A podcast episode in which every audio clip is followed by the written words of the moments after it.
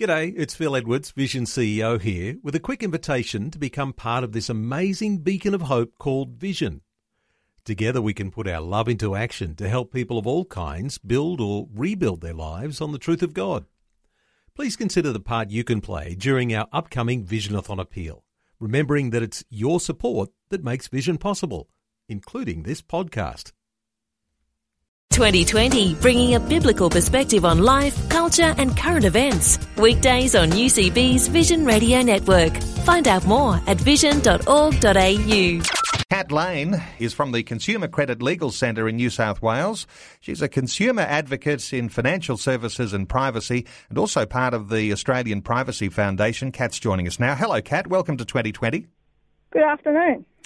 Kat, you have been following along uh, the details of what's happening with these changes in reporting. Uh, how serious is this for consumers?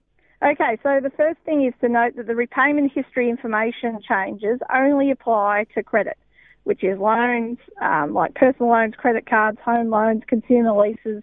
It doesn't apply to telecommunications, electricity, council, or any of that. So um, and that was a really important uh, recommendation by the Australian Law Reform Commission, which was the reason these uh, the, the, there was all the um, research that brought all this stuff in the first place. Okay, so you're saying it's actually not quite as serious as is being reported in much of the media? Well, it is serious because it means that um, there's going to be a lot more information on your credit report about anyone who's, you know, an adult basically who uses credit or a phone or anything. There's just going to be a lot more information. Uh, so the, the legislation's changed quite seriously, but the big changes all relate to credit, which is to do with your loans and your personal loans, that sort of thing. Now, of course, there's already been lots of credit reporting, and if you were 60 days overdue and then you defaulted on your loan, then you'd get a what people refer to as a black mark against your name. But that's changing because uh, if you're late with repayments, it's only a few days and you can get that same black mark. Is that the way okay. it's working? No. So they're two different things. One is the default information situation continues on as it did before with some minor changes, um, including better notice and, and things like that for consumers. The big, the additional thing is repayment history information, which is capturing information about whether you pay your, your um, loans on time. And that's the big change that's coming in tomorrow. And they've already been collecting the data on repayment history information since December 2012 and then it will start to appear on people's credit reports as of tomorrow onwards. So, as a consumer advocate, who is most at risk here, and what will it mean for people who do default on some of their loan repayments? Okay, so the people most at risk, obviously, are the low income and disadvantaged people in our society who struggle to pay their bills and their loans on time.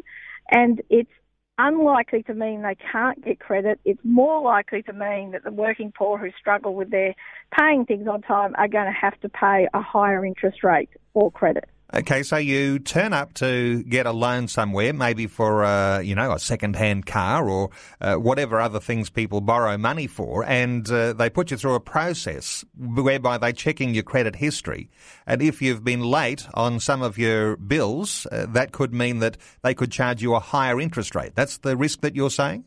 Yep, that's exactly what I think will happen. Okay, well, is that then just an exercise uh, in being able to charge people higher interest? It, well, it unfortunately it does look like that. Um, I, my concern as a consumer advocate, and particularly a consumer advocate who looks out for low income and disadvantaged people as you know a particular group, is that that group will then be forced further into financial hardship by higher interest rates. So it's not a good outcome for that group. And you mentioned that it's being backdated right back to December 2012. So it's not like it starts tomorrow, uh, but all that information that uh, is being gathered uh, is going to come into effect from tomorrow. Yes, so they've been collecting, and then it might it, then it'll start to appear on people's credit reports from tomorrow onwards. Kat, are you concerned that there hasn't been much of a public education campaign around this issue? I'm extremely concerned. Uh, we've raised it a number of times as a giant issue. It, it is a serious, it's a huge change in what's required to be financially literate in Australia. And unfortunately, the education on this issue has been extremely poor. The only real education that's been issued is been by the industry, which I don't, I, I mean, I, I don't think consumers should have any confidence in industry education. I think in education of this of this important needs to come from an independent source like the government, who uh, makes sure that consumer issues and industry issues are, are, are put in a way that improves people's financial literacy. Um, and unfortunately, there's just been nothing of, of, of you know out there for people to learn about this, and it's a real problem. So for those financial institutions, it makes their life a little bit easier because they don't have to wade through all the details of every application. They just go to your uh, your credit uh, uh, profile and they can tell whether you're actually going to potentially be a person who'll be under credit stress. Makes it easier for the financial services industry, but what you're saying is uh, for poorer people, uh, people who are struggling a little financially, they're going to find this could be a real hardship.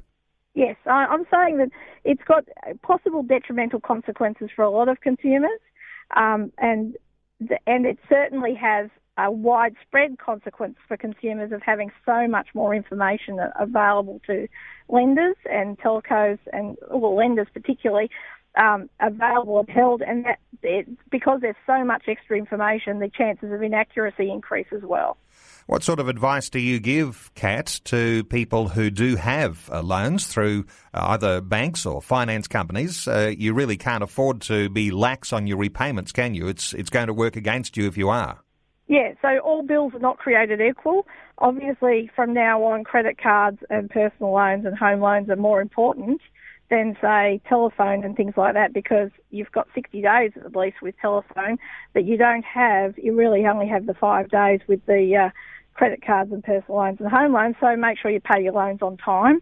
Um, but look, there's, there's times and places where it's it's hard to work out those priorities. So I always recommend people see a financial counsellor, and anybody can get access to a financial counsellor through the one 800 007 007 number, a free financial counsellor. Okay, that's one 800 007 007.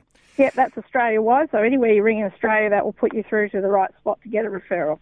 Kat Lane is uh, from the Consumer Credit Legal Centre in New South Wales. Uh, she's been a consumer advocate in financial services for a long time now and is part of the Australian Privacy Foundation. Kat, great talking. Thanks for your insights into this issue, and uh, we'll talk again another day. Thanks. Like what you've just heard? There's more great podcasts, or you can listen to us live at vision.org.au. And remember, Vision is listener supported. Your donation of any amount will help us continue connecting faith to life. Learn more or donate today at vision.org.au.